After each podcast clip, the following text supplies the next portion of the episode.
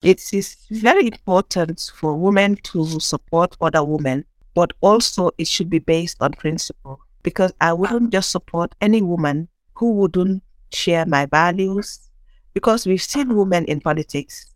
Sometimes they don't know what they stand for most of the times. It's like, just follow the crowd, and that's not what I believe in. I would believe and support a woman that would try to make a change. I see the walls before me. I feel the cage is forming. Seems like the world is falling, but I keep my head off the ground. I see the world before me. I know what change is coming. I hear the world is calling, so I keep my head off the ground. We breaking through everything. We breaking through everything. Hello and welcome to the Barrier Breakers Corner, where we shift mindsets around various topics such as family, finance, relationships, dreams and visions, and most importantly, opportunities and how to walk into them. We want to annihilate the assumption that we cannot break barriers. Let me tell you this today. There is more on the other side of you breaking that barrier that you would never know unless you do. We're breaking through everything.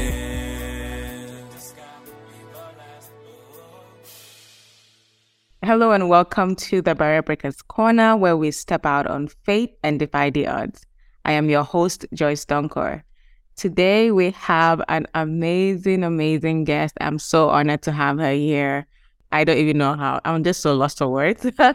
We have Honorable Fatima Danjai. She's going to be our barrier breaker of the month of March. We know March is Women's Day, and this Women's Day was just, I love the theme, and I just thought I had to bring someone here that, you know, stands for what the theme is and everything. And I am so grateful to have you here, Honorable. I am just like, thank God that you're here.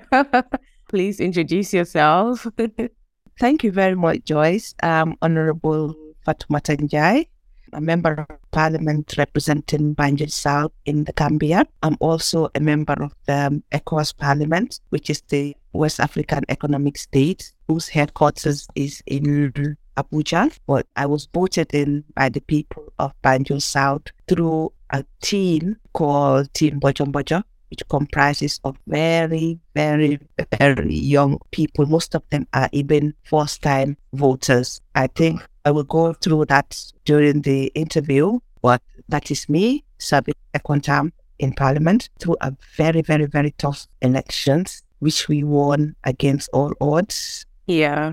Well done. Congratulations. We just love the work you're doing for our country, and like just blessed to see someone stand up and fight. And I think that's what drew me to you, um, especially in the video that was going around on the internet. You broke the internet with that video.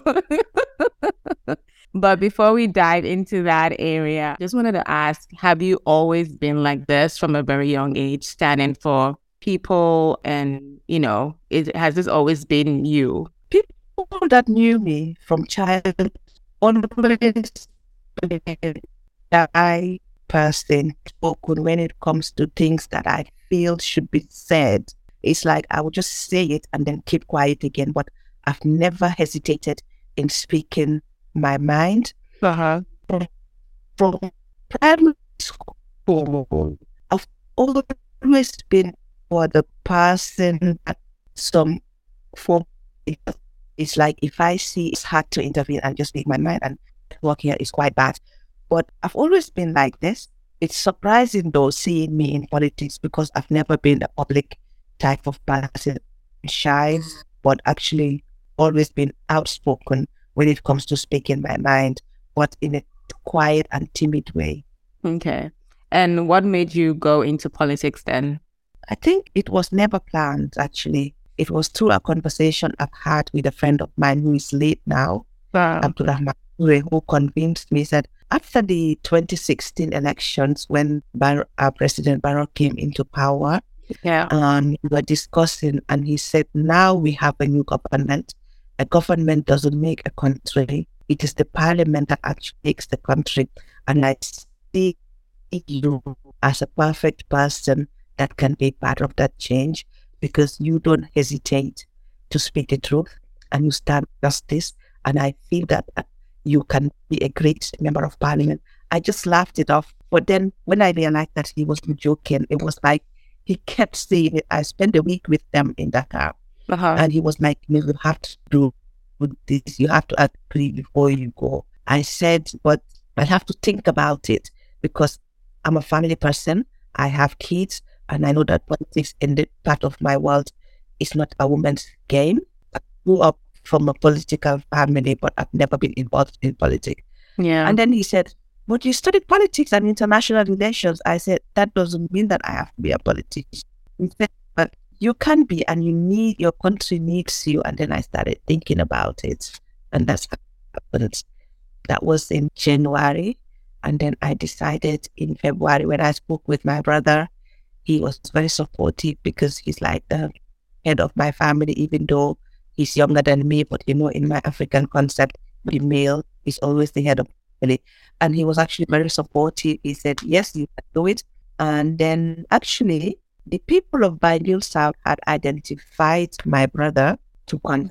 He didn't tell me about it. When I told him, he didn't even mention that, because But supported me, and then we went to the people, and then they said, actually, we had identified your brother because of the traits that you people have, mm-hmm. and the righteousness in you. But if he's ready to walk with you, then no problem, because both of you are the same for us.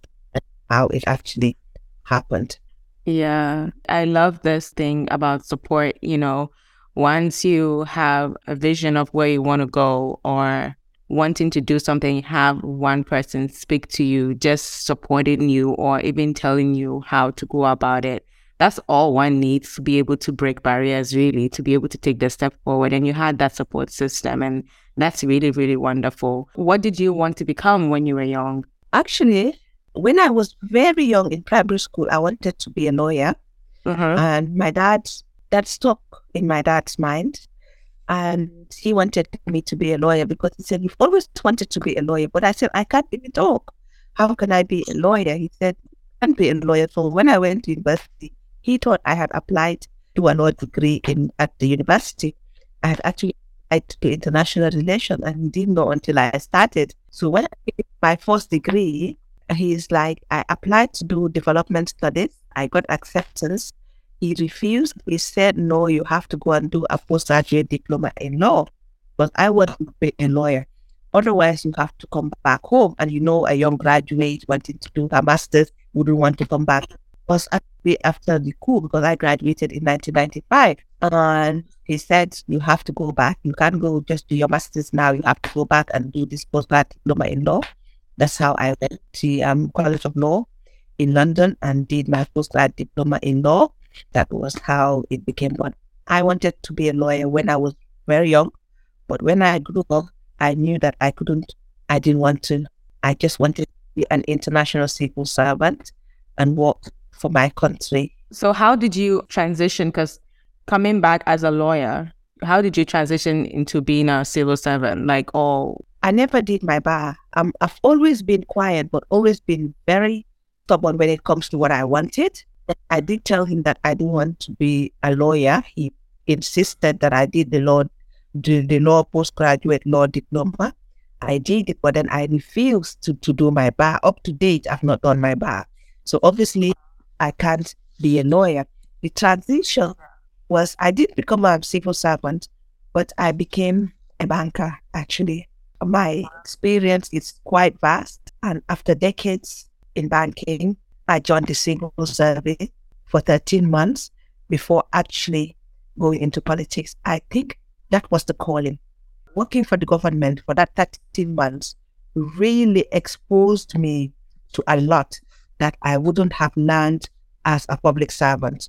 And because being as a working for the private sector, because working for the public sector, you are exposed, even though the money is not much, mm-hmm. but the knowledge is quite vast. Those thirteen months worked in government actually exposed me to know how government works for what I do today.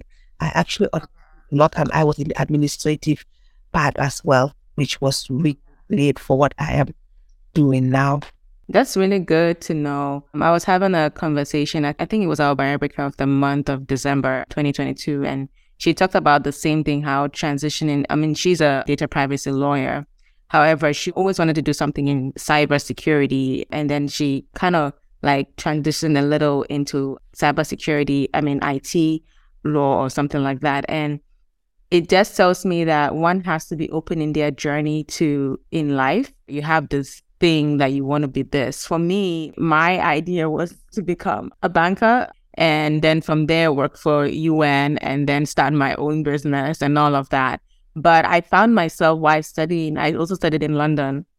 I found out myself while studying business and realizing how much I loved working with children and young people. And I called my dad. I was like, I think I have to change my my degree, you know, my line of, of work course right now. You know, I want to do something with kids. He was like, no, no, no, I've paid you money for your school. You can't change, you know. He was so adamant about it. And I was like, okay, no problem. I'm just going to do that. And, you know, I've just been in finance for the most part of my life. However, like from a young age, I've been teaching kids, working with young people. Even when I came back in my church community, the young people, I was in charge of the youth. And so we'll have like community work, we'll have like different, different activities. And even until now, and that's why we have Barry Africa's Corner, because it's for the young people. I don't know where God is leading my way to, but I'm still in finance. I'm an internal auditor, but I still love to work with young people. I even do that now um, on the side, apart from Barry Africa's Corner. So one has to be really open to their journey and wherever God is calling them. At some point, you realize that you fall into where you have to be. And that's really great, you know, and not just be stuck on in your ways, like this is where I want to be, but just be open because you never know where the stars are aligning for you. This is really, really great. And so, and one thing people think, when they talk, people think I'm young. I'm not very young. I'm not young because, to be honest, and the reason, I don't know, everybody thinks I'm young and I argue about it every day. You look so young though. You look really young. So you are young. I said one thing though, I'm not going to I'm not going to leave the number of years that I've lived because I'm in my fifties. And it's like, if people say I'm young, I'm, come on, I'm, I'm nearly half, I'm past half a century. So it's a compliment for people to see you and think that you're young. Well, I love working with young people. And probably because I missed most parts of my youthful days, because after graduating, I couldn't just come home to work. And we've wasted twenty-two years of our life. That's what I keep saying. And I think that also attracts me to young people to make sure that the life that I've wasted, because I would have, I always say twenty-two years, I could have gone far yeah. in my life. We could have built our country because we are ready, we were willing after, I mean, graduating in ninety-five and not having contributed anything to the development of your country is heartbreaking. Yeah. We have to mentor you. We have to nurture you to be useful to your country. Yes, what we are doing is not for us. It is for you to follow suit and know that it is possible. Don't waste your time. Don't say you are giving us the opportunity to. We should be giving you the opportunity. That's why I always say, for two terms, I've been given two terms. Now I'm not only one person, but my plan is to campaign for more women, more young people to go to the parliament, because I've done two campaigns in my lifetime. I know how it is done.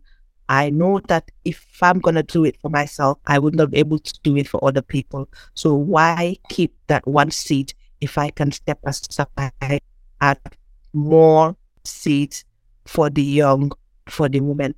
That's why people say, why you say you're not contesting? Is it because you're afraid you're not going to win? I said, if I was afraid I wasn't going to win, I wouldn't have contested this time, because it's never going to be tougher yeah. than it was in twenty twenty. Sorry, I lost you for a minute. I defended my, I guarded my dignity. I stood my grounds. Elections, if it afraid, this was the time I would have stepped back. because all the odds were against me. But I said no, I challenged, and I won. So the reason, the only reason I'm stepping back, I'm actually not stepping back. I'm stepping in front to carry more people. That's how I see it. Why keep it if you can have more from the outside? It's not, yeah, keeping my seat would be selfishness. And I won't have to tell more people. That is the only reason. And people will say, I think you're crazy. I'm not crazy. I know exactly what I'm doing. And I always plan what I do anyway. Yeah. I think that's why a lot of young people love you, because of this kind of mentality. Because some people will just go there and be like, Manfila Buganeka forever and ever, you know. Meanwhile, there's so much opportunity for you to be able to step out and help other people. Yeah, even helping more people to get, you know, to get there. So I just believe that's why we all love you and are rooting for you wherever you want to go next. And is that why you have Yai Dentin? I see you have um, a program for youth and women and vulnerable people, Yai Dentin. Yeah, Yai Dentin was created in August of twenty seventeen because it was a campaign promise uh-huh. that I would be a mother to the children of Banjul South initially and then roll it out nationwide. And I kept that promise. And I think it became bigger than I actually thought, which this election gave birth to Bojomboja. I'm not sure whether you want to know how that name Bojomboja came about, because in my campaign, we I only had the young people and everybody was laughing at us. They're like, ah, these kindergarten people, they are not going to win. Not knowing that they were all adults with voters' cards. And he accepted the name. They said, ah, Bojomboja. We accepted the name and coined it. And now we are proud of it, attached it to Yai Dentin. But Yai Dentin was, is a name I've given to my organization in um, recognition of the great memories I've had with my four grandmothers growing up in Dentin. I was brought up by my grandmother. And the environment was like so given, so welcoming to everybody that I decided to choose that name and embrace everybody in the community and become their mother, as I saw my grandmother's deed to everybody growing up. And that, I think, had opened up the gateway for me, because even people that are older than me see me as their mother, not because of age, but because of the concept and because of the things that we do. And what Yai Dentin does is to create a safe haven for young girls whom otherwise would have dropped out of school. Yeah. And since we are struggling in terms of finances, for the last five years, it was my salary and I pumped into it. And that's what we are still doing. We have some students at the university, at M D I, and at times, we bail out people in primary school whose parents have lost their jobs and not do it. And that's what we actually do. We don't, my principle is against giving people money personally. Mm-hmm. It's like, I don't do that. And we are trying to change the concept of politics in the Gambia uh-huh. by going to naming ceremonies and all these religious. Yes, I'm a Muslim, but I believe in unity.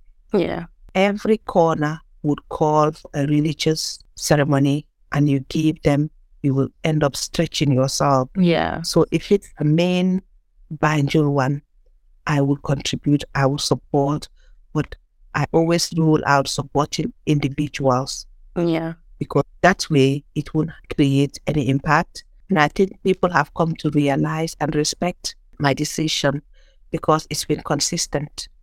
Yeah. If you come and tell me my wife gives birth, I mean, there's nothing I can do about that. If you tell me that you're struggling, you've lost your job to pay for your children's school fees, then I'll be more interested. But to do a naming ceremony, I'm like, I have, I'm not comparing myself with anybody, but I have three children. I just the religious thing, not waste, because I'm not the type of person that would waste resources unnecessarily. So if I don't do it, I shouldn't be encouraging people to do it as well. So I believe that we should have principles, mm-hmm. stick to our principles, irrespective of how difficult it would be. But eventually, people came to respect that, and now it has come to a point that certain things, they don't even involve me because they know that this is out of her bound. She wouldn't do this, so let's not even bother doing it, I mean, sending it to her, because I will tell them. And the fact that I don't lie to them, people will say, you are a politician, don't say no. But then I have to, because people cannot just send something and you just keep it and keep quiet. You have to tell them why you are not doing it and the reason. And people appreciate that. And I love them for appreciating and respecting my boundaries and knowing that, okay, this and this and this are what I stand for. And it's now become a norm. Yeah, that's really good. That's really good. I mean, being able to set boundaries, you know, and let people know. Because if not, they'll encroach on you, and before you realize, you're in debt just because you want to help everybody. I made it known that it is only my salary that I have, and uh, this is where it stops, and education comes first. It is our priority, and helping the vulnerable second, and the women also equally. Anything else, if we can, we will try, but it is not something that we are committed to. But those things we are committed to. That's good. And I'm taking it back a little to when you talk about your four grandmothers and all these women that have been so supportive of you, thinking on Women's Day approaching and how, you know, we love to celebrate women. Maybe just talk a little on why it's important for women to support other women.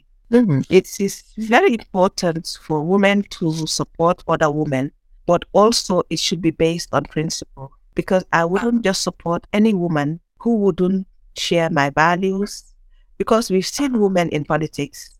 Sometimes they don't know what they stand for most of the times. It's like, just follow the crowd, and that's not what I believe in. I would believe and support a woman that would try to make a change.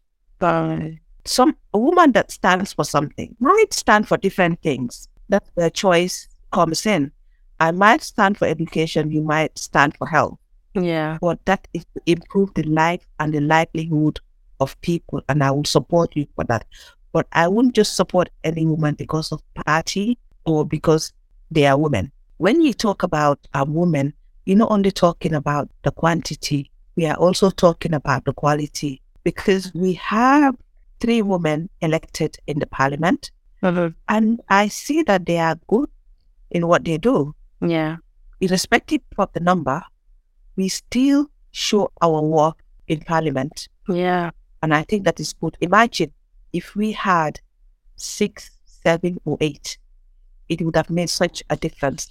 But just having any woman just for the sake of being a woman also, I do not support that idea. Yeah, that's good to know. So on Women's Day this year, they're talking on embracing equity, and I had to make note of this. One of the things that was mentioned in this article that I was reading, it says that, let me just read this.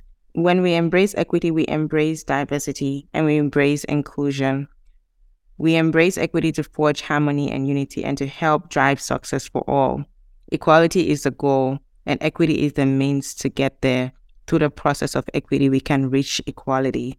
And you've just talked about, you know, have, making sure that I'm not just supporting any woman for just because you're a woman, but what you stand for.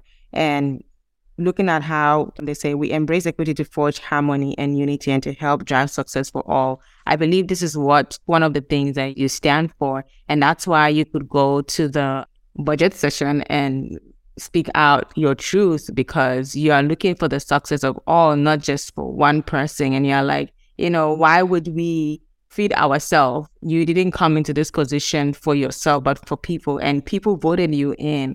Why is this so passionate to you to know that I am not here for myself? Because some people are in those positions for themselves.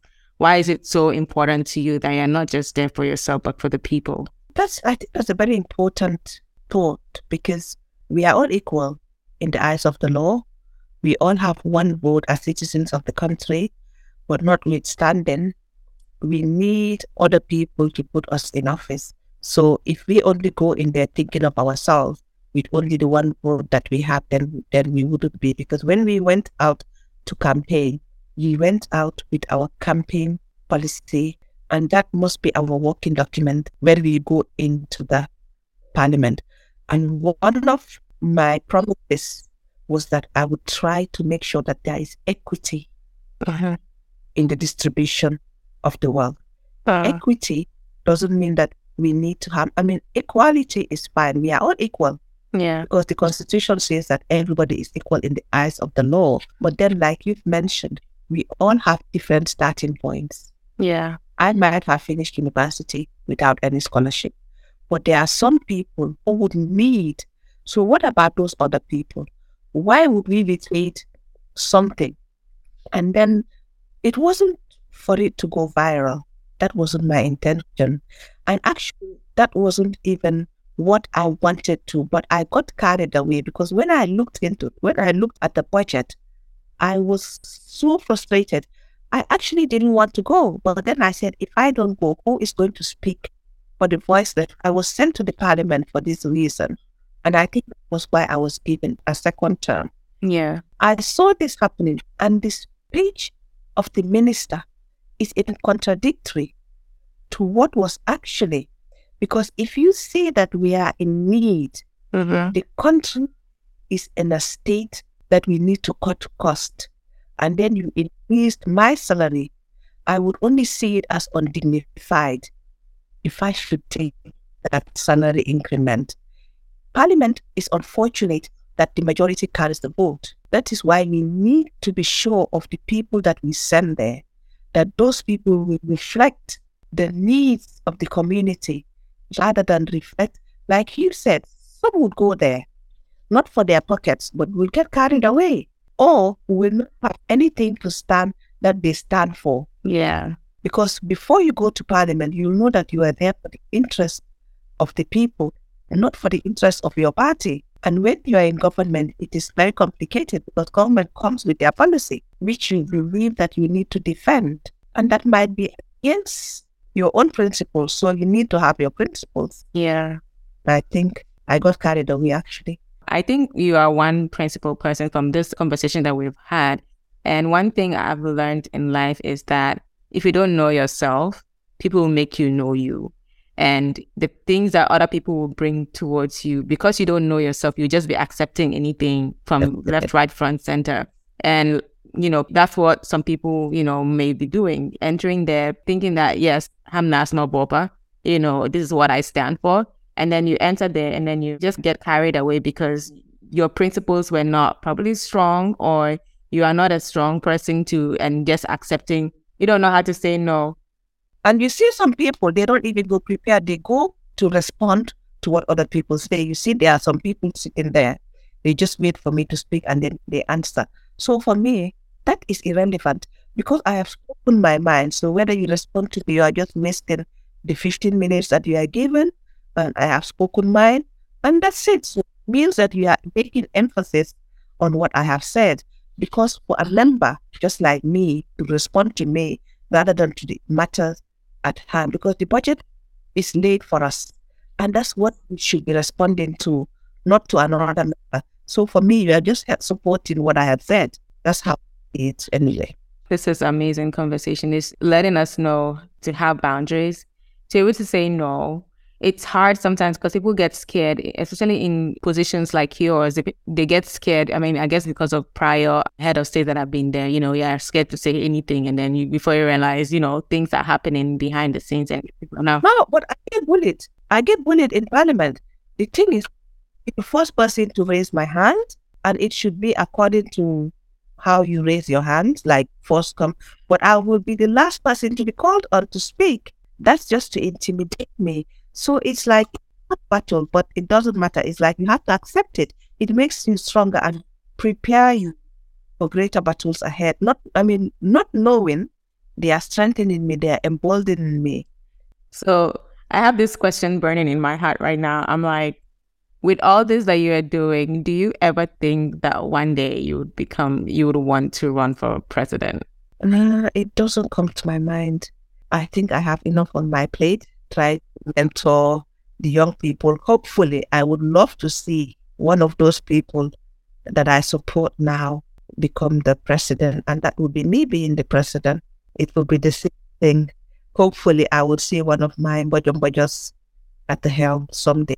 That's so great. That's so great. So in life generally, you know, some people, I just want to ask, like, what are some of the challenges you face just in life generally? Because sometimes when you're trying to achieve your vision and your goals, you know, from a very young age, you're faced with different things and people see you now and think that, oh, you know, maybe she hasn't gone through anything and, you know, you can just come up and just be who you are and they see you thriving or winning. But what are some of the challenges you faced? People almost see me as a privileged child, but they don't know that we've gone through struggles. Uh, my parents were divorced when I was four years old, and I was separated with my two siblings at the age of four. And I still remember the day that we were separated, and it's like it's still fresh. But then we might have had everything that a child will need in material, in everything. We've been everywhere in the world.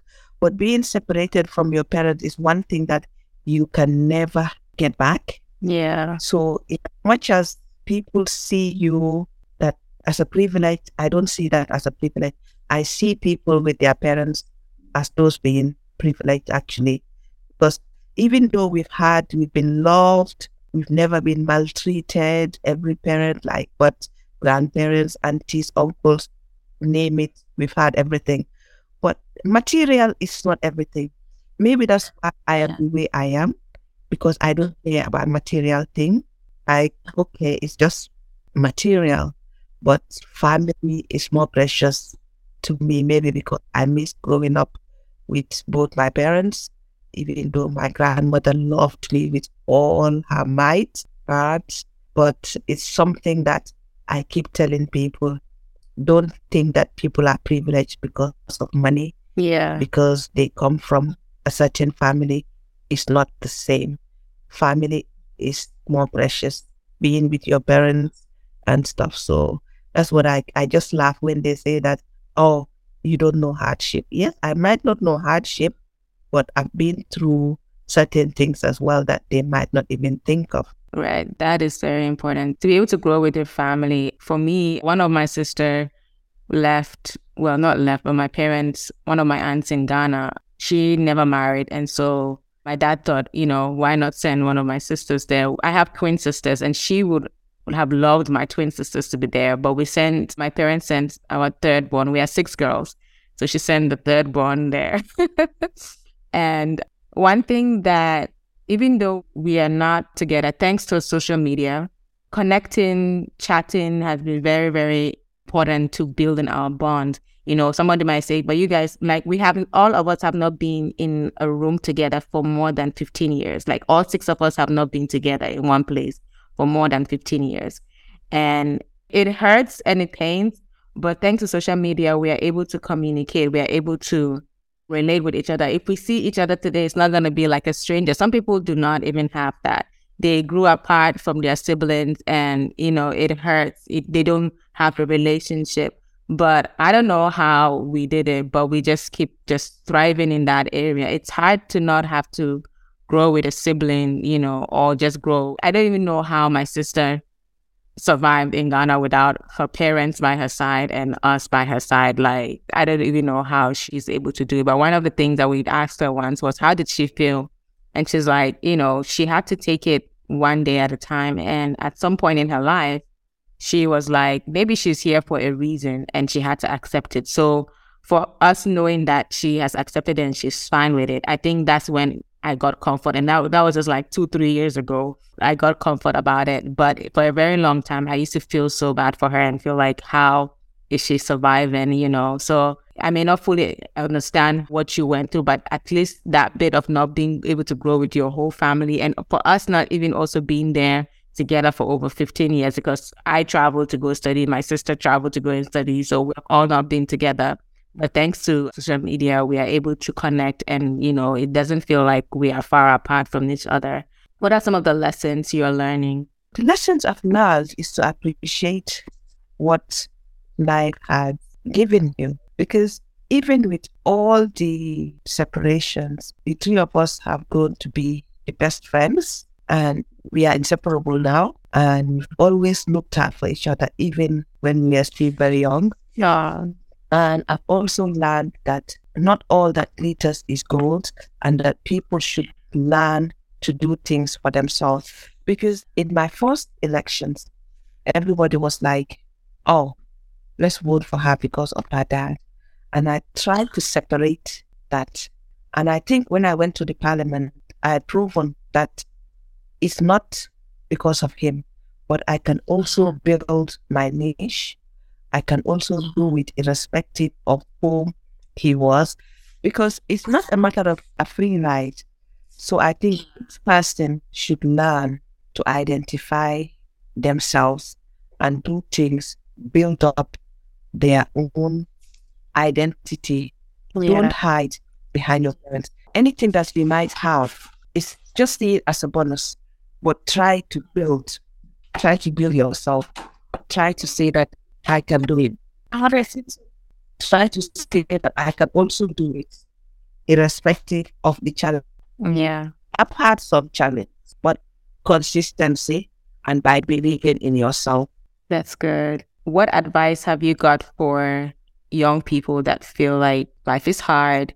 I don't know how to break barriers. I don't know how to stand for myself. You know, I don't know how to take that bold step to move forward. What advice have you got for them? I can always tell them it can be difficult, but not impossible. Uh, you might think that you have come to the end, you have come to a blocked road, but just keep pushing. Because twenty twenty was very difficult for me. I got expelled from my party. I got sidelined. But I think those were the moments that I strengthened myself. Wow. Start back, look at what was happening, and try to redefine myself. So however hard, don't take hardness as being impossible. It is possible. If I can, so can they. I mean, I didn't wait for a party ticket. They didn't give me the party ticket. I went independent. I mean, that can be the hardest thing yeah. to do. To be a member of a party with the court decision that the status quo remains, yet the party went ahead and campaigned against me to give my seat to another party. But it wasn't impossible. Yeah. So to the young people, try, believe in yourself, see it as remove the in and work with the possible, because it is possible. Yeah, it is possible. One final question. What is a quote that has helped you, you know, along the way, or any quote that you love so much? I always think of Madame Justin Sally's quote, "This child shall be great." And I believe every child shall be great if you think great. So don't give up. Right. Every child shall be great. So don't give up. That's an amazing quote right there. Thank you so much, Honorable Fatima Danjai. I really appreciate you for coming on here to talk about this journey. It has, for me, I've just learned a lot, you know, the resilience, standing up, speaking your mind. We love it. We love you. Keep doing what you do. Keep breaking barriers. We appreciate you. We are here rooting for you from all over the world. Thank you so much once again. It's not about me. It's about, I think you should thank Team Bojomboja, not me, because it is the team that made me. I always give them the credit, because without them, I wouldn't have been here, honestly. So it's the team. Thank you. Thank you, Team Bojomboja. Thank you very much. Thank you. Thank you for standing up and choosing Honorable. And thank you for the work that you are all doing behind the scenes. Thank you. On this note, we end this podcast. Bye. Thank you for listening to the Barrier Breakers Corner podcast. If you liked what you heard, please give us a five-star review and subscribe to the show wherever you listen to your podcast. Also, share with those you think can benefit from this information.